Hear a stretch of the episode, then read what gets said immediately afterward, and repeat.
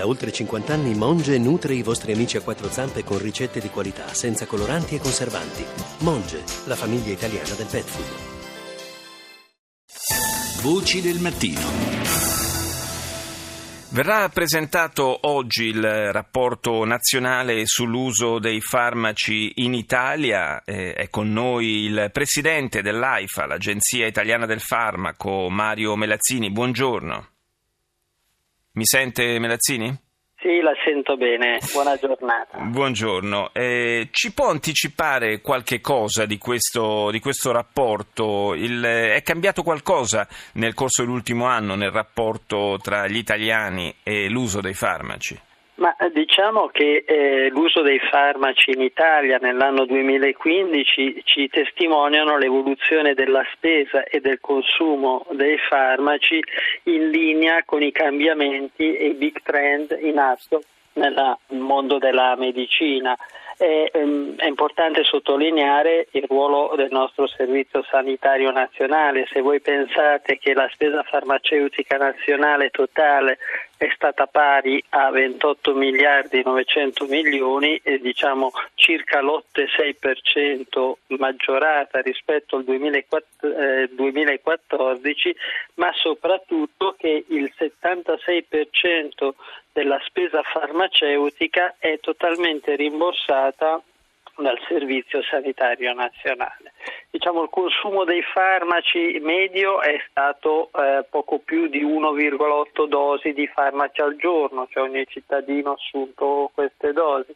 E per quanto riguarda il, il consumo, la maggioranza dell'utilizzo dei farmaci, diciamo che sono medicinali per il sistema cardiovascolare eh, si confermano la categoria maggiormente consumata, però per quanto riguarda la voce di spesa sono soprattutto gli antimicrobici. È, è cambiato qualche cosa nel, nell'uso e lo abbiamo sottolineato in altre circostanze, talvolta anche l'abuso degli antibiotici?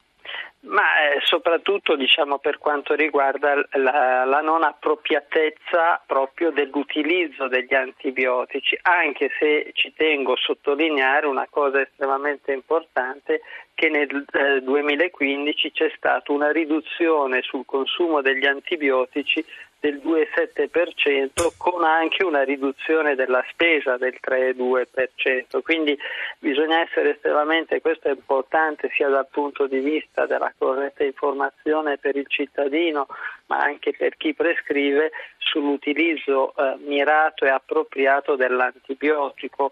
Eh, molto spesso l'utilizzo non consueto nelle malattie virali o piuttosto nelle malanissime forme influenzali in cui l'antibiotico assolutamente non ha efficacia, quindi essere estremamente eh, coerenti, seguire attentamente la prescrizione del medico, ma soprattutto il consiglio del medico. Lei diceva prima che la, la spesa complessiva, eh, anche se per buona parte a carico dello Stato, la spesa complessiva per farmaci è eh, aumentata nel 2015. È frutto di un eh, aumento del, dei consumi di farmaci o è una questione legata ai prezzi? Ma diciamo che più che altro eh, c'è stato l'incremento legato all'introduzione di tutti quei farmaci innovativi che permettono e contribuiscono nella quotidianità ad affrontare terapeuticamente delle condizioni che fino a qualche tempo fa non erano affrontabili.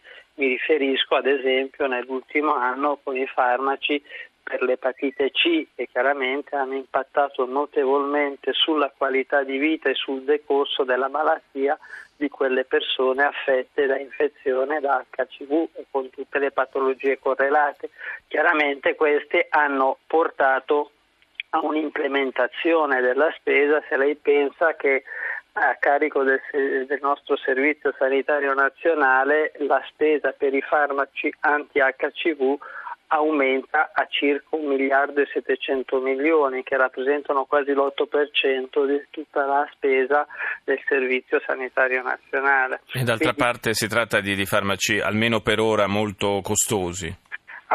molto costosi anche se c'è da sottolineare che eh, il nostro paese, la nostra agenzia ha condotto un accordo negoziale estremamente vantaggioso, abbiamo il prezzo più basso in tutta Europa.